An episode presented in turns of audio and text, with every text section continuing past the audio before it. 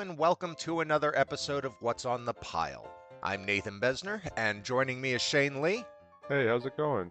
Matt Wagner, Coming to you from the year not one nine nine. and Jenner. Oh, if only. Uh, We continue our October horror film extravaganza with the works of master filmmaker John Carpenter. In the second half, we'll be discussing his religion as science apocalyptic cosmic horror film, Prince of Darkness. But now, let's talk about John Carpenter, acknowledged master throughout the world and notorious lover of residuals. He made his first feature, Dark Star, with A- Alien co creator Dan O'Bannon. He may be known most famously for Halloween, but ask any movie lover out of the 22 different works he has he's directed that aren't shorts, when asked which is their favorite, they may all name something completely different. The truest genre filmmaker, Carpenter has made films of all sorts from sci-fi to straight drama. So why don't we go ahead and name our favorite John Carpenter film and let's start with Jenner this time. that would be the thing. Uh, absolute disaster upon its original release. Not uh, not least because, uh, well, I mean, like Blade Runner, it opened two weeks after E.T.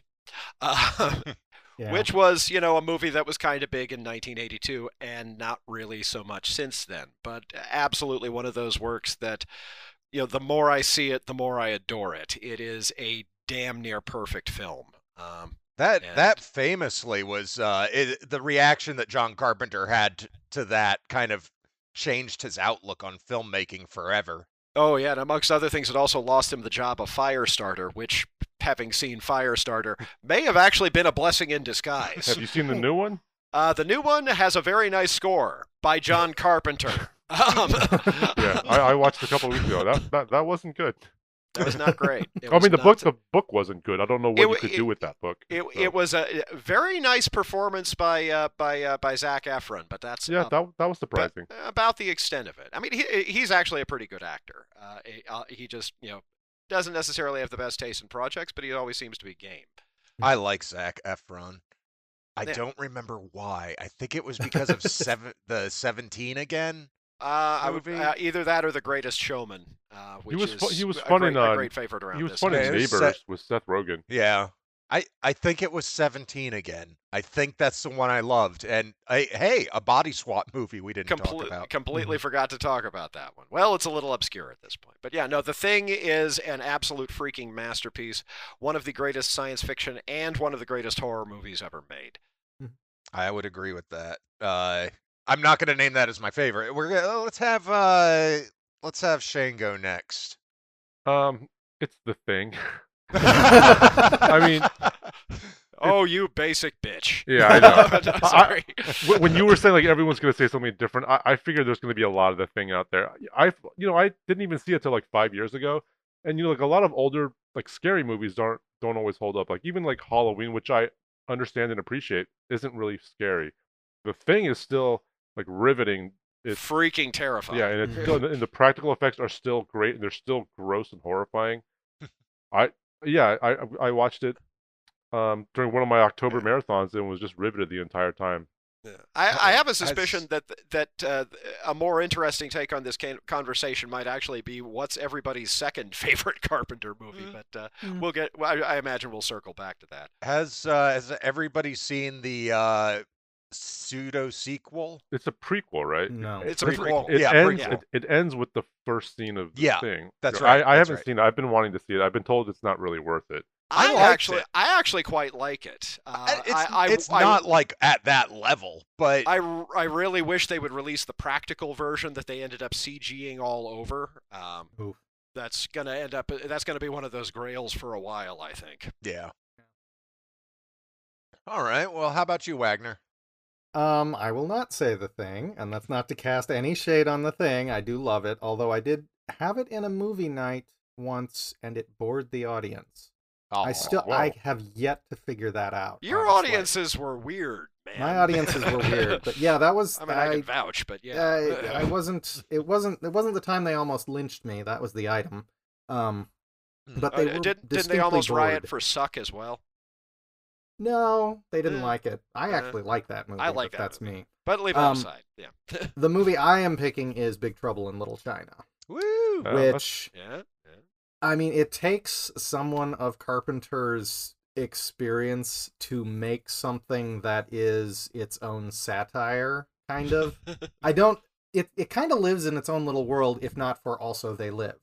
Um, it's like They Live is this slightly less frenetic and and gleeful version of Big Trouble in Little China, and I still quote lines from Big Trouble in Little China, mostly Black Blood of the Earth. Also But- very fond of "Son of a bitch must pay." Yeah, that's a good one. but um, it's it's a great little movie that has so many little pieces moving around in it that you know you just forget about the giant orangutan sometimes or the guy who decides to explode himself when his boss dies or, or, or, or the So fact that great. Kurt Ru- or the fact that Kurt Russell is not actually the hero of the film. Dennis Nobody ever forgets is that. the- Yeah. Okay. nobody ever forgets that actually the uh, that that is the one thing that sticks out in everyone's mind but um I, for the longest time, forgot the whole reflex thing with the bottle that that pays back in the last moments of the film when he catches and rethrows the knife. It was a, m- I, that's my favorite part of the movie. Yeah. I l that makes me laugh every time because everybody else, everybody took a shot at him at Lo Pan and nobody hit, and then this It's dumb all in the reflexes. Yep. that that guy blowing up. So this was that was a horror movie to me as a kid because I would watch mm. it up to the guy the part where he's about to blow up and I would stop watching. I'm like, I don't want to see what happens stop. next. He's- he's- It's, a, it's, an, it's another one of those movies that absolutely straddles that fine line of in, in this case it's like a, a queasy median between uh, between Eastern fantasy slash martial arts like a wuxia movie Mhm. um, comedy and uh, and horror there there is lots of hor- horrific stuff in that movie uh, oh, I. I will freely allow uh, with the first time that I saw that, which was like right after hit, it hit rental VHS, I had no idea what the hell to make of that, and I think that actually ends up as a keynote for a lot of Carpenter's movies in general.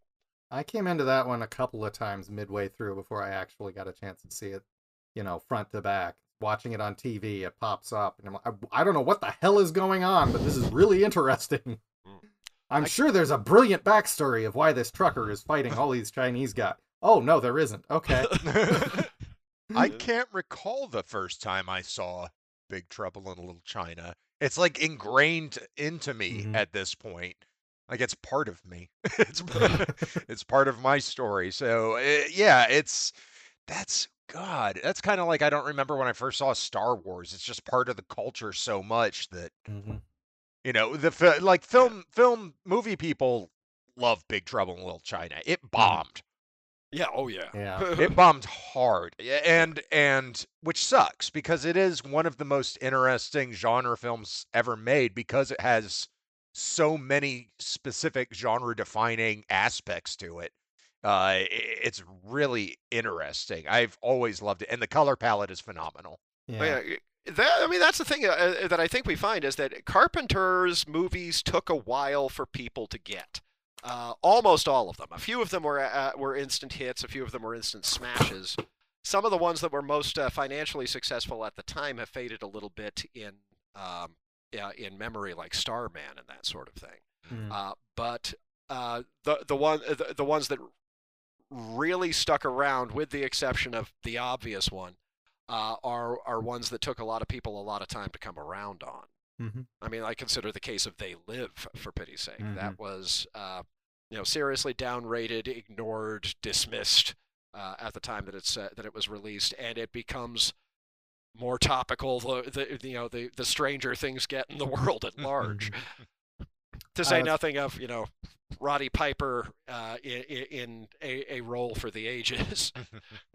Um, and I had also sort of been reminded of Big Trouble in Little China because I finally got around to seeing Everything Everywhere All at Once. James Hong is in there, so yep And that was I'm like, that why was do I know him? i Why still do I keep expecting him to do something villainous?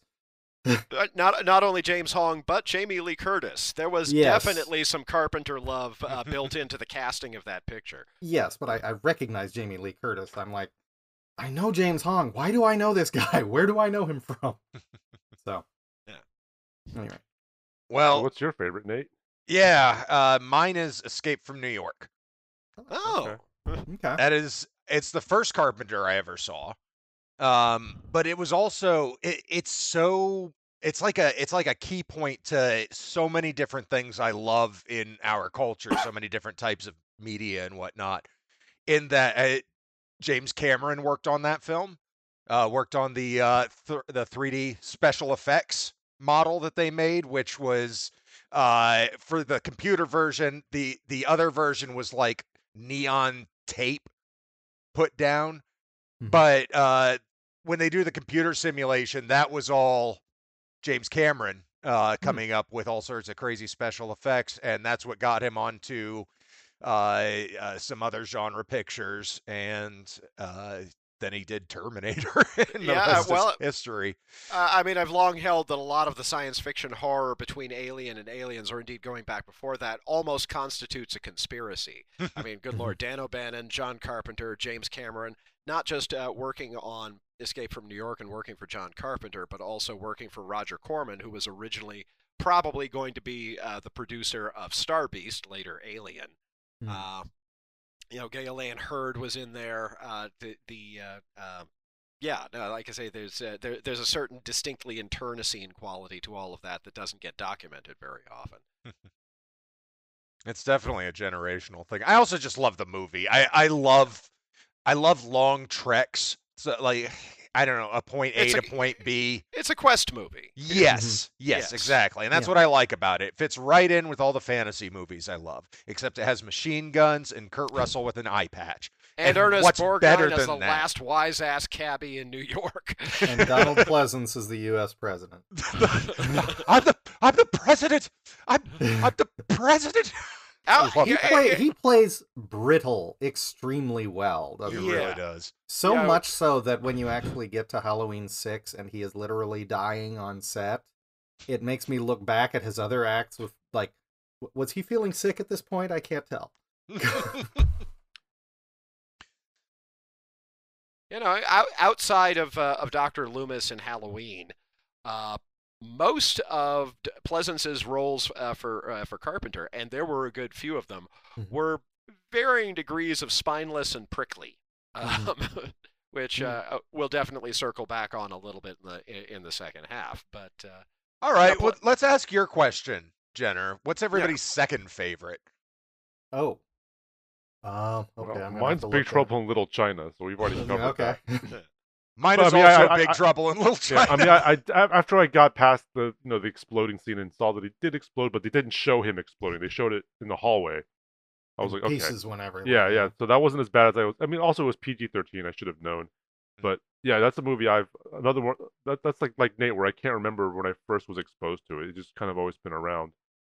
And um, yeah, and I I love the fantasy aspects of it. There, at least for me, there wasn't a lot of that out there at the time. I'm sure there was in. no, like, no, that that movie was almost unique of its age. Uh, again, one of the reasons why it probably, or probably one of the reasons why it tanked. Yeah. Yeah, my eh, number, my number four in any case. and, and you know, especially Eastern fantasy. Not that I was specifically seeking that because I happen to be Asian myself, but it was just an interesting. It, it was something I wasn't familiar with, even having grown up, you know, in an Asian household. It was something new that I was seeing. I pretty much grew up as a as a white American, essentially. Um, And of course, Kurt, Kurt Russell doing it, the, one of the most glorious John Wayne impressions ever committed to screen. oh, screen. there's a better, better even than his Elvis. Nate. Don't you own the Big Trouble in Little China Legendary? Yeah. Card game. Didn't we play that and it sucked? yes. Okay. Yes. Oh. Because there's a really dear. terrific Alien one that we've played several times. We've never Yeah. beaten it. Um, it's fun though. You c- actually feel like you're accomplishing things, whereas the Big Trouble in Little China, you just it's not fun yeah, to it was. play. There's a terrific The Thing uh, Hidden Trader board game, which, of Oh. course, it's perfect for. It Yeah. feels exactly like the movie, and it's it's a lot of fun. Um, Nate, have you played that? Matt, it seems like you played, I played, played that No. with you. Haven't- Oh, you played I've it with heard of it. it. Okay, Yeah. it's it's great. It's ac- there's actually a really good uh, 3D uh, The Thing uh, adventure game sequel uh, that was uh, released back in the early aughts as well. That uh, Carpenter, you know, kind of signed off on. Granted, Carpenter was not t- too picky about signing off on lots of ancillary media for his more Mhm. popular properties, but the thing produced a number of actually extremely good sort of ancillary properties. There was uh, there was a comic book sequel back in the either the late '90s or the early aughts that was actually pretty good as well, even if uh, nobody you know has any idea whether it qualifies as canon. Canon is freaking ephemeral. There's a um there's an interview with John Carpenter where he basically takes 5 minutes to say I really like it when people say they love my movies and, and that I'm great and I will sign off on their things because of that. That's fair. Fair. I mean, I'm sure the money doesn't hurt either. I don't I don't blame him Uh, at well, all. I mean, he takes I- I- great joy in the in, in being respected and and loved for his craft and he No, no, loved he- his craft. he he absolutely uh, kind of uh, fits uh, uh, sort of Truffaut's old maxim. Is all I want from you is the joy of cinema. Mhm. Uh, Carpenter, when he stopped enjoying cinema, stopped making it. Uh, which he- is is the right move rather Yeah. than rather than drive it into the dirt and we all can kind of see Yeah. Oh he isn't having fun anymore Yeah. Now, now, granted, his uh, his couple of episodes of Masters of Horror uh, back in the uh, in the aughts were actually pretty interesting. Uh, some of his I mean, uh, TV work uh, is uh, again a little underappreciated and underdocumented. At the same time, and more recently, I can only imagine what his response was uh, when there was an exchange on Twitter where somebody was saying that uh, isn't it uh, time to uh, is it too early to anoint uh, to anoint Jordan Peele as the greatest horror director ever? Oh, to which uh, Peele's own response was was I will not tolerate you talking about John Carpenter like that, John, or John something to that Carpenter extent. yeah, he's talked about that in interviews and how much he loved Jordan Peele's response. i'm sorry uh, there was a um somebody asked paul mccartney what it was like to have been in the greatest band of all time and he said this is strange i must be getting older than i thought because i don't remember being in genesis I actually agree with him on that one. But Yeah, uh, but- leaving that aside, or certainly in comparison to the Beatles. Anyway, uh, now like, Car- Carpenter is, uh, I mean, not not least, uh, not just because of the uh, degree to which he was influential on other filmmakers, but the sheer volume of things that he signed off on. I mean, all of the all, all of the Halloween sequels, Mhm. uh, as well as uh, you know various instances of executive producing, writing for other uh, people's projects, even when uh, he had no other capacity on the thing, like Black Moon. Well, okay, he executive produced Black Moon Rising, Mhm. but that was just because you know he had a car script. Uh, New World Pictures wanted to make something for him. He's like, well, here, try this. They ended up uh, handed it off to a, another director, but he still got paid. He was happy. Mhm. And he seems like absolutely the guy who, I mean, particularly on the heels of Christine, you know, would have had more than one car script lying around. Uh, So- go ahead.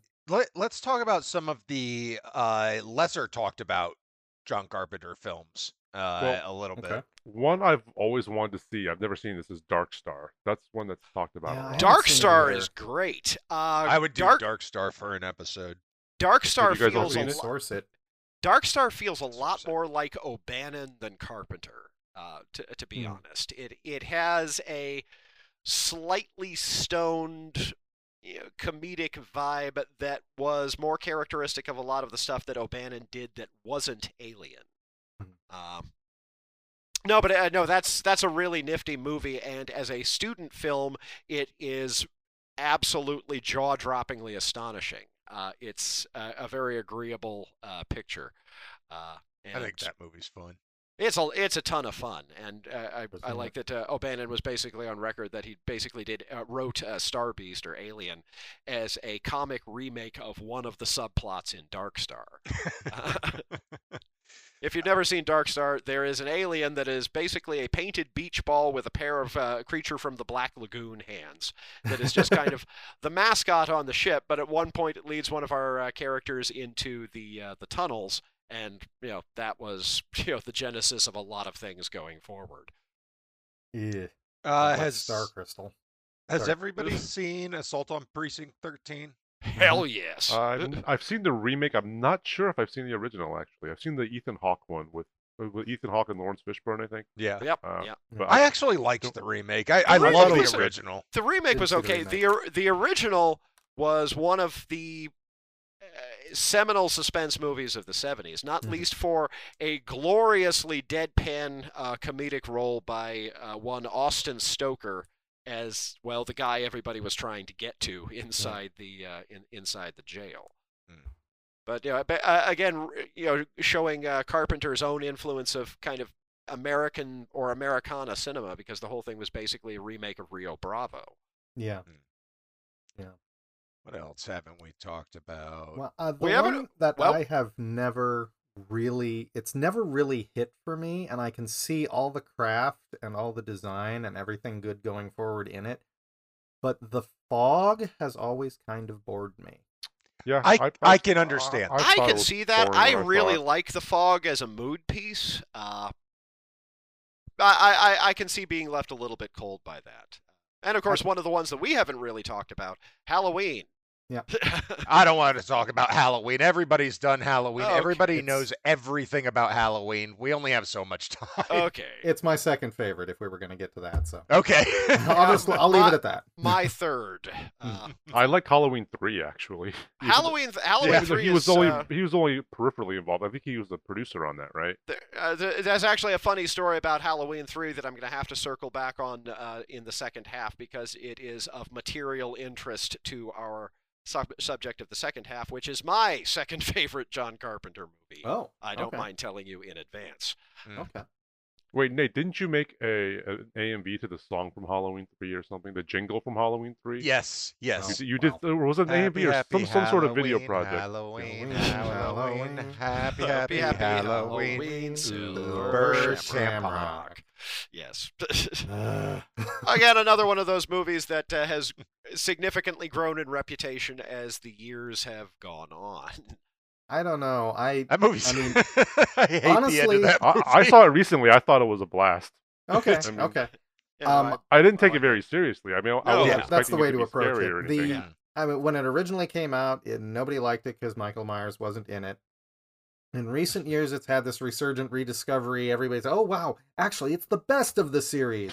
At which, Which it isn't no, either. you went too No. far. No. Um, yeah, that is. Let- let- there there are large portions of that movie that I find absolutely boring. Um, mostly in the first half when he's exploring the the warehouses and yeah, the- but it's the Tom. factory. At- then it's it's Tom Atkins. It He's is one of- Tom he- Atkins. He's but- one of those would watch him read the phone book guys. and you very nearly do. So- I've actually, I, I've Gra- only, granted, seen, granted, definitely shown off to better effect in Night of the Creeps. I've actually only seen the original and three. I haven't seen the sequels. I haven't seen the, the zombie ones. I haven't seen the uh, David Gordon Green ones. Uh, Oh, Um, wow. I don't know. Do- do- I don't do even know want where me- to start. Really, you know, There's there's so a many. long discussion about how to deal with all of that. I yeah, would, that's. I would tend to favor raw chronology and sort it out in your own brain afterwards. Uh, the although easiest there way to is do it, a but- very interesting fe- theory floating around about the David Gordon Green stuff, but we probably, you know, that's that's its own, you know, thing that we'll Beast. circle back on one of these days, I'm sure. I do want to talk about that that series of movies because I have a lot to say about that second movie. Oh, really? The Yeah. second, wait, the new, wait, second. The new what ones. Again, Other than the one that's in The what, is second it in new one. theaters now, or uh, yeah, the is that second the one that's in theaters now? Halloween ends. That No, that that's the Is it the third. third one? That's the three. third. I have Yeah. not Okay. seen Halloween Ends. I'm not sure Okay. I'm going to because of how much I disliked uh, Halloween Kills. See, I'm going to see it because of how much I dislike the second one. I got to see what they're doing next. and, and and like I said, not I'm probably seeing Halloween Ends later tonight. Uh, Oh, wow. But uh, there is an interesting theory that has pretty much a dead giveaway in the uh, the opening credits that I am looking forward to exploring. I figure I'll probably report back to the team, but it's a little bit out of the scope of this discussion. Yeah, let's move on from Halloween because I, I really could talk about that all day. a long time, And- yeah. And he's he's got other movies that I, we have about five minutes left. And In uh, the mouth of madness. well, yes, we all love that movie. It's Yes. it's an amazing film. It's uh, uh, if if you haven't seen it, go see In the Mouth of Madness. Uh, we all recommend it. one of the best Lovecraftian things, but Sam Neill and John Carpenter would probably have never been connected in the first place if not for Memoirs of an Invisible, Visible Man. Man. Yes. The, which mo- is the, which the is the movie. one I've been waiting to talk about. the movie everybody forgets that and Village of the Damned, Oh, which. I which I actually thought was pretty underrated. I actually Village of liked the Village Damned was Damned fine, but It was fine. to was be fine. To be good. honest, so was the original. yeah. yeah, it was not a great like the- movie. I like the original better. But you were saying about Memoirs of the Invisible Man. I was gonna say uh, Memoirs of an invisible. No, Invisible I was Man. talking I- to Nate. Okay, go ahead. he said we have five minutes left no, and he wanted ahead, to talk ahead, about it. um, uh, no, that was a big movie for me when I was a kid. Uh, I went and saw that in the theater, and I became obsessed with how they did the special effects, uh, which turns out are, is a very interesting story in and of itself. How how all of the effects were done. Um, but it, it kind of kicked off uh, a lifelong love of effects work and the behind the scenes stuff that it, it kind of it, it drove me to strive for greater heights in my knowledge of film and construction of film Awesome. because just because of the effects. The movie itself, I'm not so sure about. I have not seen it in 25 years. Same here. Uh, even, even Carpenter would uh, would freely acknowledge that that was the movie that he did as a gun for hire because it had been four years since uh, They Live uh, failed uh, to, to hit. Uh, Oh, I do remember Memoirs of Invisible Man. Fucking awesome score. that I that's one of those odd instances that I don't remember, but I have been meaning to see it again. It's just I don't think it's been on video since the early DVD era. Yeah. Uh, Yeah. It's it's out of print as far as I know. Granted, I haven't looked for it in a while, but weirdly bland performance by Chevy Chase trying to play basically play a film noir hero. Yeah. Typically bland performance by Daryl Hannah. Yeah.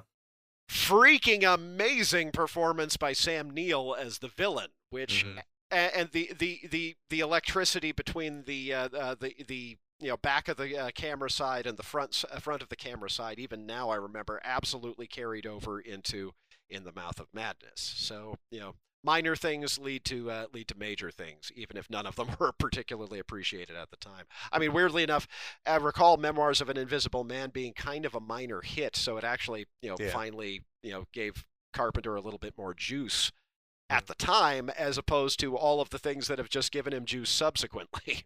I saw that movie on an airplane when I was flying to France over Oh. the summer when I was a kid.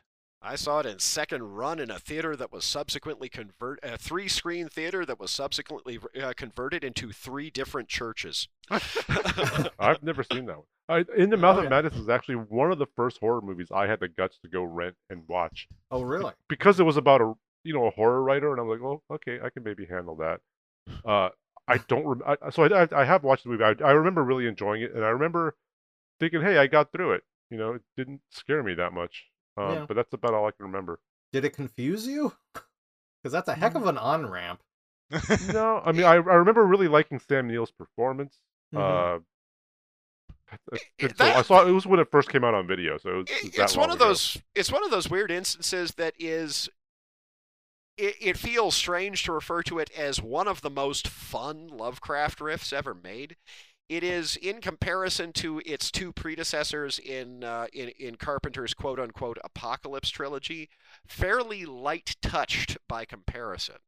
Uh, that that that movie is just a kind of a gleeful riff on Stephen King and H.P. Lovecraft at the same time. That's I was probably what drew me to it. Yeah. Yeah, I was It, gonna say uh, I, it always struck me as Lovecraft through King. Sorry. It made uh there was an internet uh contest that had uh that was judging Stephen King adaptations uh to film and in the mouth of madness won. I thought Which is was- interesting. since you Behold didn't the internet. Yeah. That's kind of like when they voted not even- Galaxy Quest above uh, New Star Trek. not not even Christine, which Yeah. is John Carpenter's actual Stephen King adaptation. Yeah.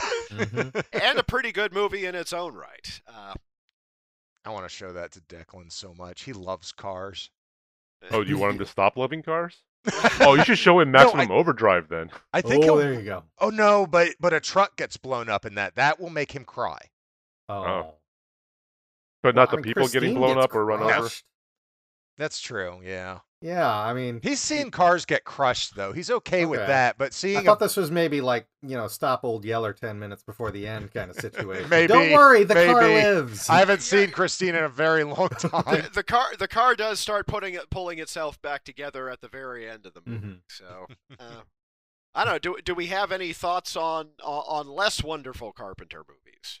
I hate Ghosts of Mars. I- I I like Ghost of Mars for one very particular reason, Hmm. which is after having done multiple riffs previously on uh, his fun. Actually, I should probably save this for the second half. Uh, Okay.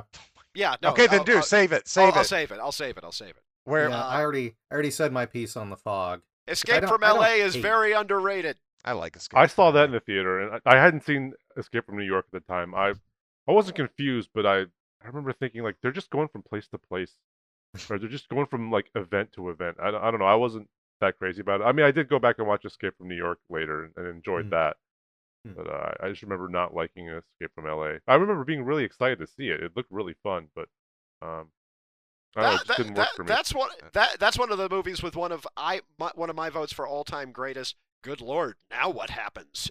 endings more so even than Oh yeah, the ending. The Oh, ending yeah. was cool. He just Welcome to the human race, asshole. Yeah, I love that. I, I actually really like that movie. I think it's really underrated. I enjoy Uh, Escape less from- popular opinion. The Ward is also underrated, although definitely minor. I've not seen it. I like it. Uh, it. It's it's very minor. It feels almost like a TV movie, but I actually enjoy it. Hmm. I can see not doing so though. All right, well, I'm gonna have to cut you off there, and uh, we're gonna go to break. So we will be right back.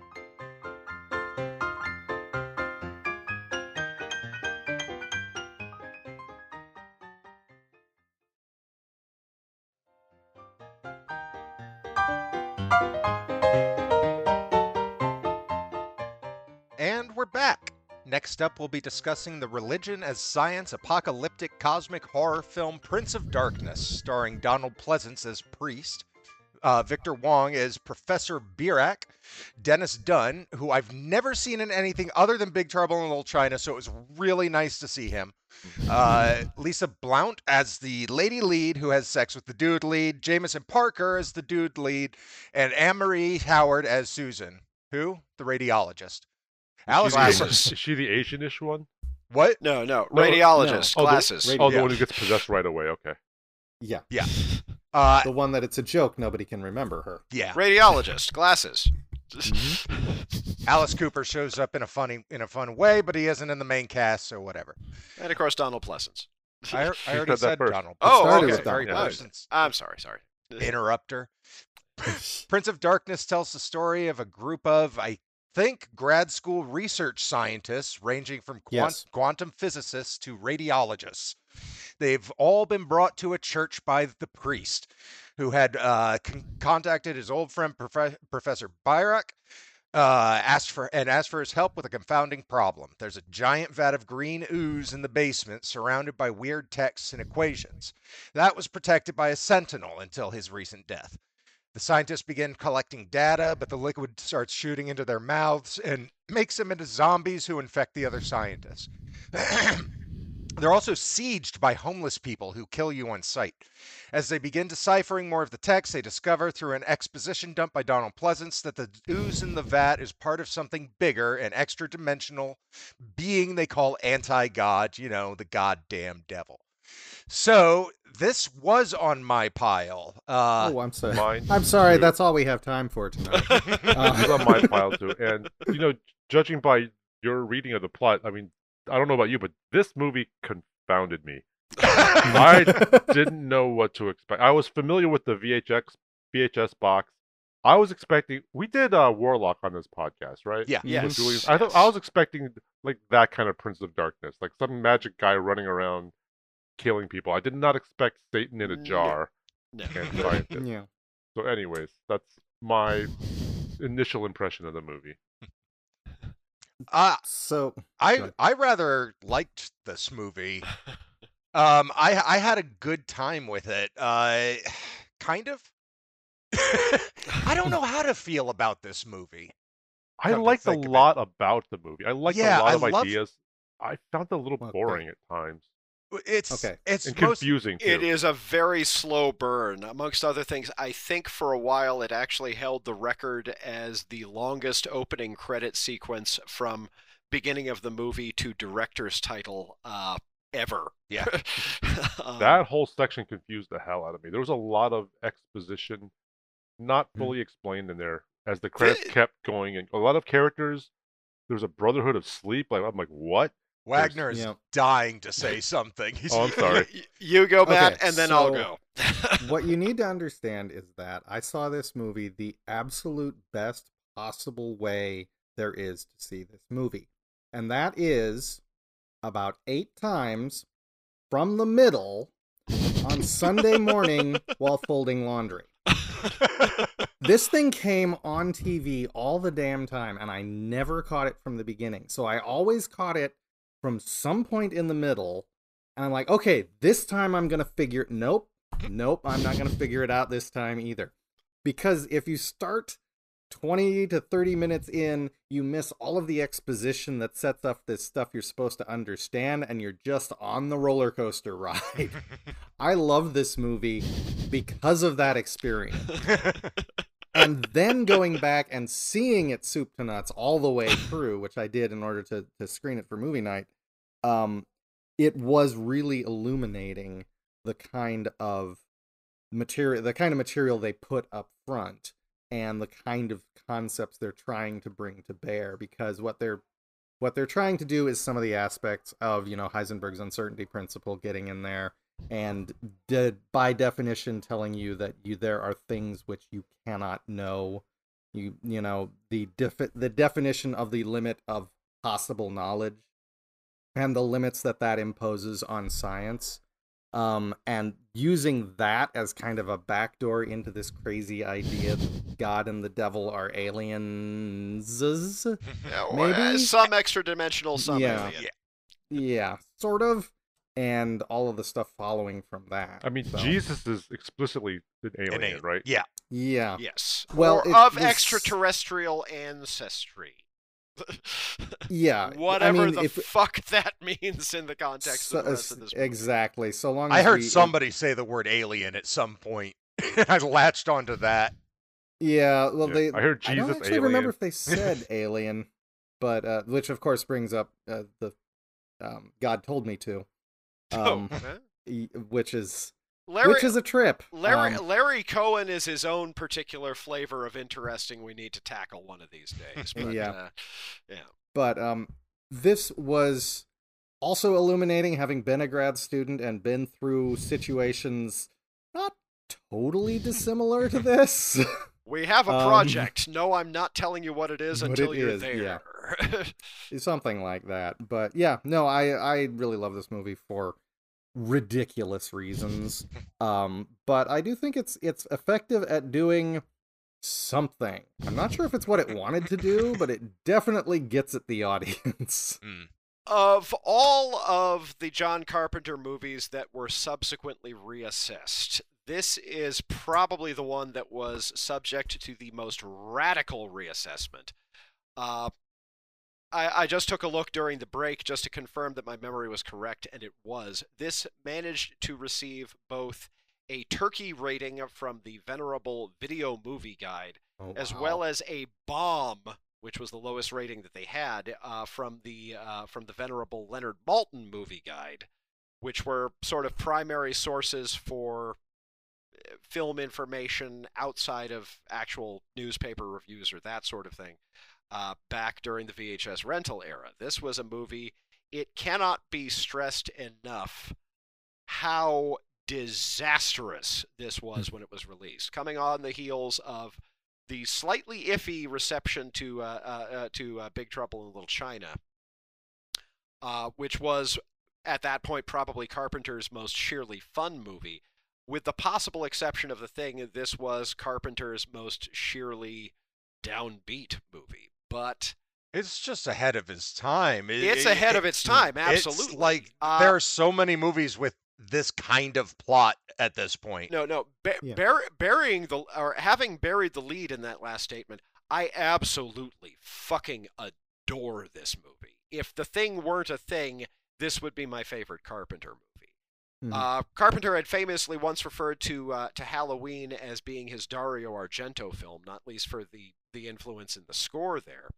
Uh, but if that was his Argento film uh, in the Giallo sense, this was absolutely his Lucio Fulci movie, with uh, all of the insects that that tends to imply, uh, insects and crawly things and worms and bugs and gross fluids and, uh, and and that sort of thing. It has the and uh, uh, as with the opening credit que- sequence, it has an incredibly long kind of slow burn build-up, but the sheer portent that it carries through is deeply unusual. Uh, not not just by the standards, uh, by current standards, but by the standards of the time as well. This is such an odd movie to exist at all, to say nothing of being a product of you know frickin' 1987. Otherwise, an absolutely extraordinary movie for uh, year for movies in its own right. Um, Okay, uh, I'm going to interject there because you've been going on for a while. Yes. Um, but I don't know how because I had something to say and god damn it. Uh, I had something to respond to that you were saying. What the fuck was it? Do either of you have anything to? I, I Hmm. had something going back to what Matt What? said about having been Yeah. in situations like this. Um, I mean, I really I love the setup of all these grad students going there to you know investigate some phenomena. What I really liked was you know so you have all these students in this place. They're kind of working and sleeping in shifts on cots. There's Chinese food and pizza everywhere. No one kind of no one really knows what they're doing. There's random people showing up. It reminded me of an indie film shoot. That's Yeah, that's what I kind of latched onto. Right, but like that that Oh, but it felt like that in in Yeah, what they were of doing. painting I get it, sets, you're carbon dating stuff. yeah, exactly. And you don't, you don't really know what's happening a lot of the time, and you're meeting new people who you'll never see again. Mhm. But you know, hopefully, you live through that experience instead of being possessed. And, then Alice whatever. Cooper shows Yeah. up, and yeah, I, I, I'm, That- I'm going to go out and say this is a movie that absolutely needs multiple viewings to fully appreciate. More That- so, almost than any other Carpenter film. That's what I thought was kind of one of its drawbacks was it had amazing ideas in it. and very ahead of its time. Love that aspect of it. Want to talk more about it, but a lot of the awful stuff that happens to people is kind of easily avoidable. Just don't go outside. You mean? Don't Or- don't, Don't bump go into outside. Yeah, don't be Don't alone in the parking lot. thing. When when there's a homeless person running at you with scissors, you move out of the way, and then you don't just stand there going ah And, uh, and of Ah, course, and, and of as course, you get and, stabbed to death. and this is only for the YouTube uh, for the YouTube viewers. Don't do this when something's on the ceiling. yeah. Yeah. Do not hold Yeah. your mouth agape and look skyward. Yeah, th- I have a story along those lines too. But uh, chemists always have stories about stuff like that. Um, I, uh, I mean, a lot of a lot of this does ring true. The the the the patent absurdity of the situation they're in. It feels also like a horror RPG game, um, because I mean, it's an army of homeless people outside, and they make one attempt to get out, and it is a real false start when you just look, you can see over the chain link fence over there. If you get just like six feet further that direction, you could probably outpace them and get the hell away. No, he looks backwards and forwards and backwards Yeah, and backwards and forwards and forward. backwards, and then you're out of time. Yeah, Did you do you know what John Carpenter said when asked why all the homeless people were uh, gravitating toward the devil? Uh oh, why is that? Because they didn't have souls. Oh, shit. okay. I haven't parsed that yet. That's I don't. I don't think you're supposed to parse it that way. I think you're supposed to take it as these were demons on Earth disguised as homeless people. Not that homeless people don't have souls. Okay, well, you I- should I have was, I was through. assuming it was to the- almost like radiation from the building that had infected everybody around. That, that's kind of That's kind of what the kind of the the, the So- I I'm I'm with Shane on this one. I I'm going to create your own version. I'm Yeah. going to stick to the primary source and let other interpretations, inclu- including the directors, uh, just kind of you know act as the input of interested Yeah, third I, parties. I assumed it was don't- direct influence from what was in the building. It wasn't because they were just yeah. Mm. soulless homeless I, people. I, in my previous viewings, I assumed that it they don't say that they're all schizophrenic, but they do mention schizophrenia multiple Yeah. times in the film. And I think what we're supposed to take from that is that the the devil like tuned into their schizophrenia in order to draw them to the building. Uh, I had never heard the quote about no souls before. So. No, I had not heard that before either.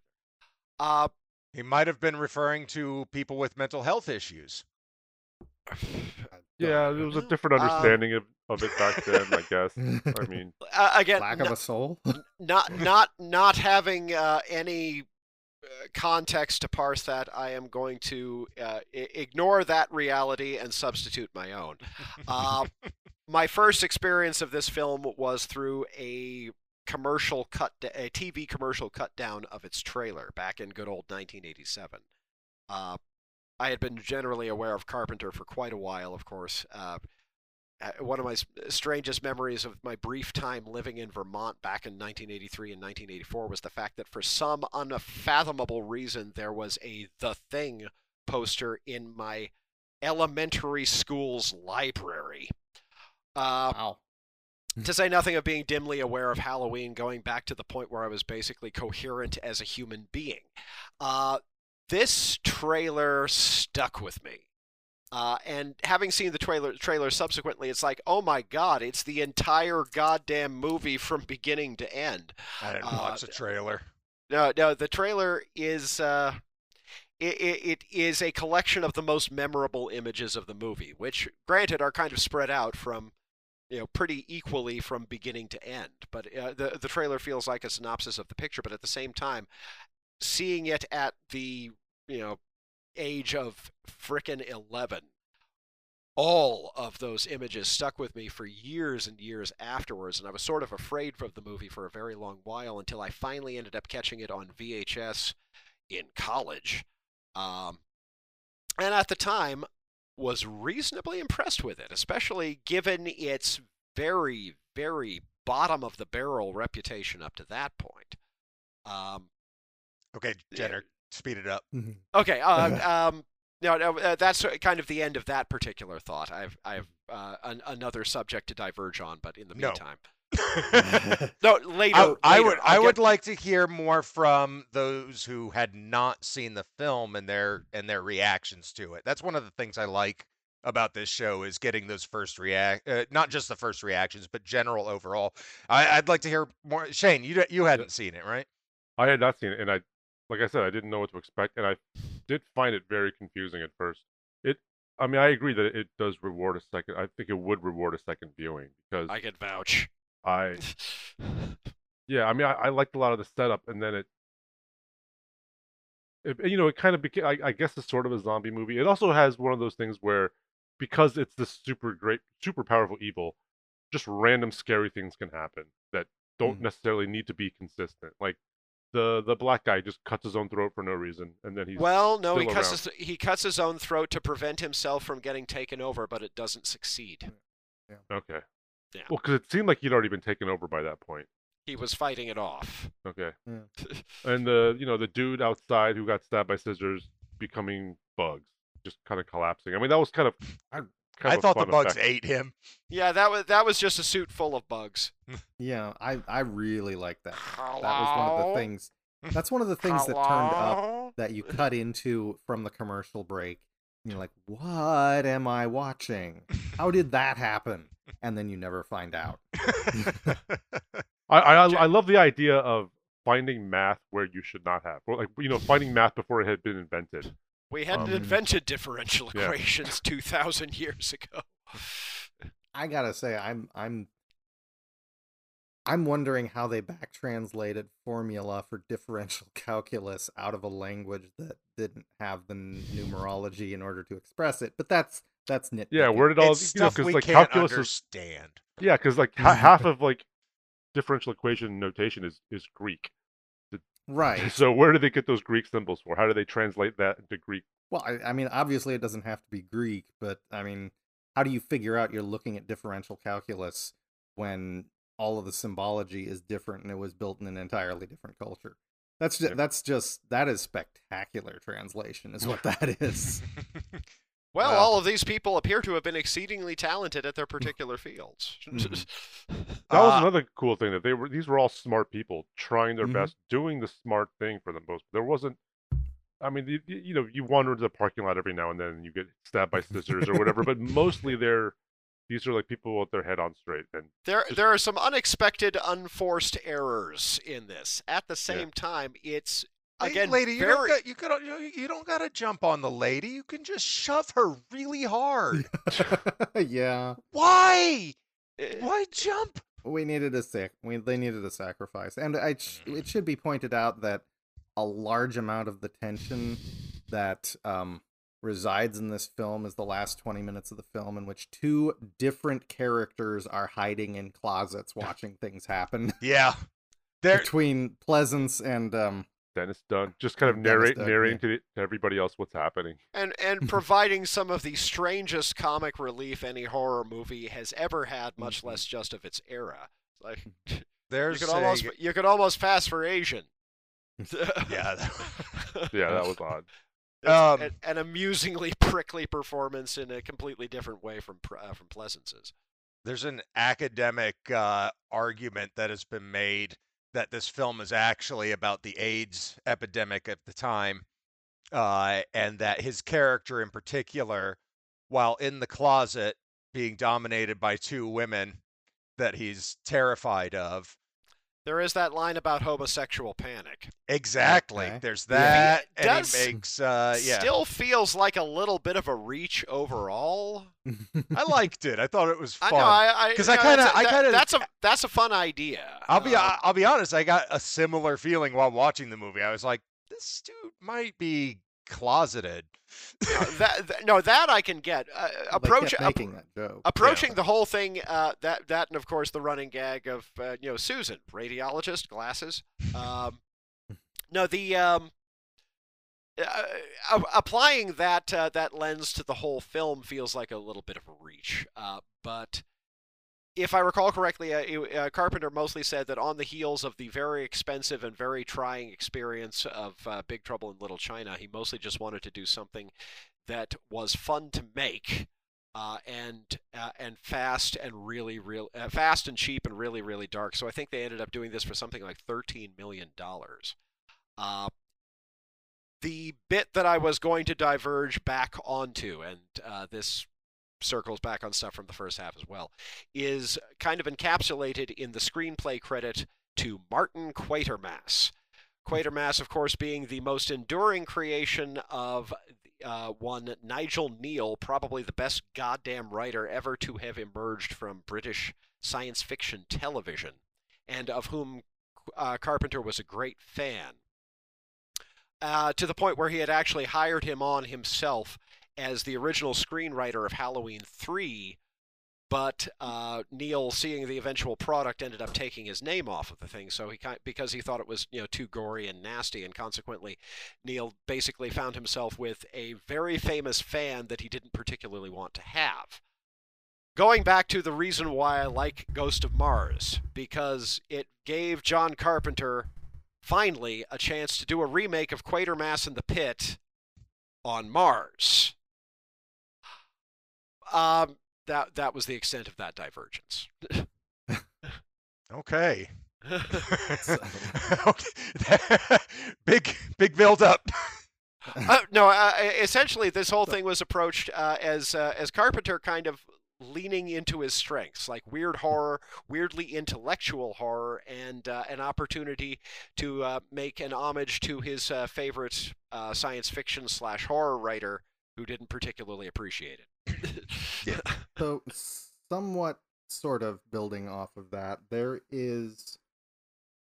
I'm not going to get into uh, all the other different podcasts I listen to, but that this film in particular has been used as an example of an excellent film which is ruined by a particular moment. And I am curious if any of you would guess what that moment is. That it was Avowed taking itself seriously. What's that? Avowed sexist. No. Nope. Okay, let me think. Hmm. I'm thinking too. Well, is There's there a particular? is there a particular It's near group? the end, I'll say that. Near the end. No, it's it's it's straight up. Um, the film was doing a great time. It was doing a good job taking itself seriously, moving forward with the story, and then just became clown shoes at one moment, according to this one reviewer that I've I've listened to, and he brings it up repeatedly. What is it? I have no idea. Do idea. tell. Him for him, he says it's the devil's paw. That when they go Oh, Oh, bring- come on. because they because they reused uh uh like uh like dark. I mean, everyone here thought Tim Curry was coming out of there, right? Yeah. Yes. Okay. Of course, I mean, could yeah, traditional devil. The Yeah, you it's know just like a devil's paw. What's wrong with that? Um, I mean, you could barely in even- his you view, could barely it was dis- supposed to be this, you know, in in his words, not mine, Lovecraftian horror coming out, and it's going to be this humanoid, ridiculous cartoon devil, I thought Uh, it was based literally the on the devil. hand. I mean, it, it I- seemed I like it fig- was which is what devil. I thought we were sold on. That's why I was yeah. very. I, It is I the Always devil. kind of. You know, it, This it- is this is taking issue with someone you listen to and have no dialogue with. So it's you know. you know, i- if You- if Legend had been more successful. Uh, uh, it, it, back in the 80s, I probably would have paid real money for this to turn out to be a backdoor sequel to it. to, to Legend. That would have been interesting. Yeah. Yeah. no, no, if they had pulled it out and it was Tim Curry's g- darkness in all of his, you know, red, big damn horned glory, that would have been just Mm-hmm. really okay. I, I, I have just Not a gonna random. happen. I've got a random question or a random thing. Did anybody else watch this on Criterion Channel? No. Did, Did you it skip notice? around? Did you no? Did you watch it with the subtitles on? They were There are there the, are a couple of subtitles mistakes. are are offset. R- The well, not, timing not, is? not, not that. Did you notice that Donald Pleasence's character in the subtitles? Oh, it's was called referred Loomis. It was called Loomis at one point.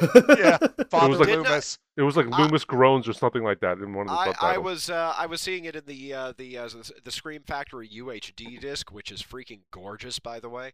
Uh, they didn't do that. There were a couple of odd errors that completely changed the meanings of the lines uh, that uh, they were um, conveying, including uh, mostly by Donald Pleasence, uh, such as you know the new life got mislisted as something else, which completely changed the meaning of that line.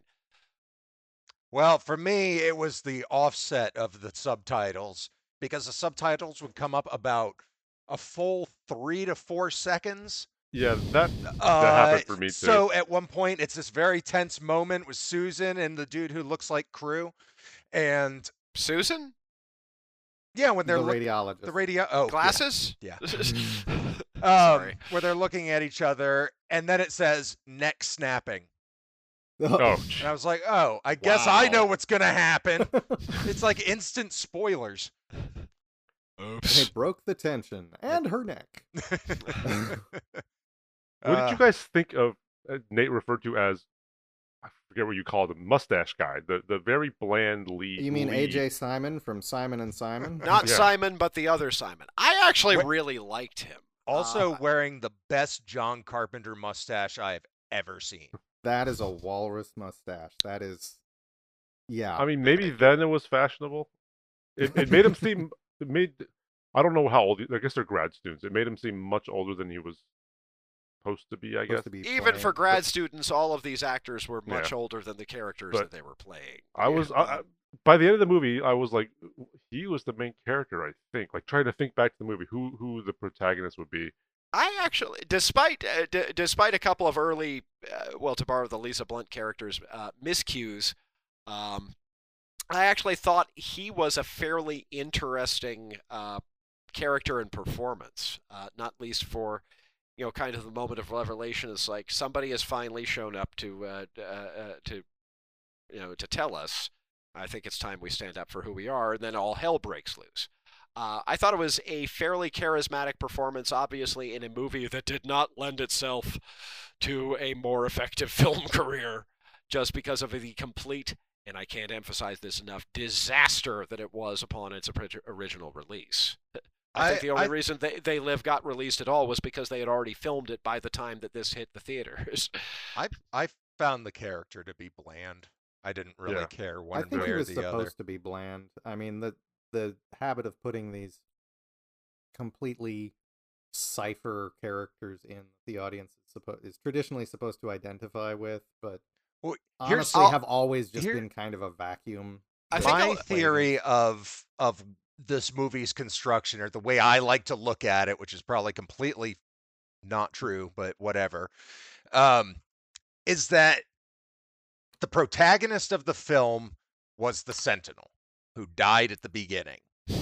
His movie ended where this movie begins, and these are all the schmucks who were left behind to clean up the fucking mess. Well, And you're not don't- wrong It's on Pat Labor. You're not that wrong on that front. I don't think. I don't think Um, this movie had a protagonist. I would not Yeah. say. I mean, he's. I guess he's the male lead, but he's not like the reason people are going to the movie.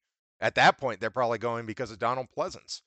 I mean, I I'll, most I'll, I will allow a lot. A lot of the characters I think become more interesting on repeat viewings because make no mistake, I have seen this movie more than a dozen times. Um, the nuances kind of come out uh, on repeat viewings, but I, again, I can see finding a lot of the characters a little on the bland side, uh, especially on initial viewing. Yeah. You know, the, the, the simultaneous, the almost 50 50 uh, mix of actual bravery and spinelessness of the Pleasence character really comes out on, on repeat viewings. The surprising uselessness of Victor Wong's character, as interesting as he is, because he is probably the most interesting person He in was the my movie, favorite. kind Yeah. of comes out on on repeat viewings. The you know I fucking The- love seeing him playing a normal role, a normal Yeah. person, A and not like the person. kooky guy. Yeah. You know, I mean, I mean, if anything, out uh, he's probably more of a lead even than Donald Pleasence is. But he, aside from kind of engineering the situation in the first place, he has no particular effect on the actual outcome of things. He's off in another room somewhere. Hey man, he's a manager. He, he, He, okay, model, he's- he he's monologues a lot. He's he managing. philosophizes a lot. Yeah. Um, Um. Oh, go ahead, Shane. I wanted to mention the score really quickly. Like during the opening credits, I was thinking this this score is awesome, and then it, that score runs the entire movie. Yes. It never seems It- to it- stop, and I had it in my head for like an hour and a half It has after the that movie. lingering it just keeps and, on going. It and never it- and seems to it- change. And if you watch the movie in any proximity either to the thing or Fright Night, weirdly enough, they will all run together in your mind and you will not be able to get rid of any of them. I can vouch for this. I've seen both of those in the last week. Um, All right. Uh, does anybody have any final thoughts on this movie? I mean, I I I think I I guess I need to see it again. Um, I don't know if I Didn't- want I don't to feel that we talked about the movie very much. a lot of tangential stuff. Eh, um, The, I- the movie itself, it, it's it rises above the limitations of some of its effects. I think the squirt gun attack of all the demons is frankly kind of hilarious. Yeah, that was a And little. the fact it's cheesy. basically snoogieing in someone else's mouth. at, at the at the at the same time, this movie has some of the most utterly haunting, uh, terrifying images that I think I've ever seen in any movie. Particularly the one at the climax, which, if anybody's going to go ahead and see this, I don't want to spoil it. Yeah. Uh, just that one bit was the bit that really always stuck with me from the trailer, but also you know the fluid, you know. Going, I, I assume, in reversed film into the eyes and mouth of the- you know the you know the poor lady who bumped bumped into whatever it was that she bumped into that marked her. Uh, th- th- this is this is a movie that eh, that got under my skin early and stayed there, and you know continues to stay there. I fucking love this movie. I cannot recommend it highly enough to the adventurous and patient. I thought it was all right. That's going to do it for us here on What's on the Pile. You can find us on Facebook and Twitter at What's on the Pile. You can find us on YouTube under the Punch Bunny YouTube channel, or you can visit our website, what'sonthepile.com. Thanks to our 17 viewers. Ooh, yeah. we We'll catch you next appreciate time. you. Thanks for hanging out.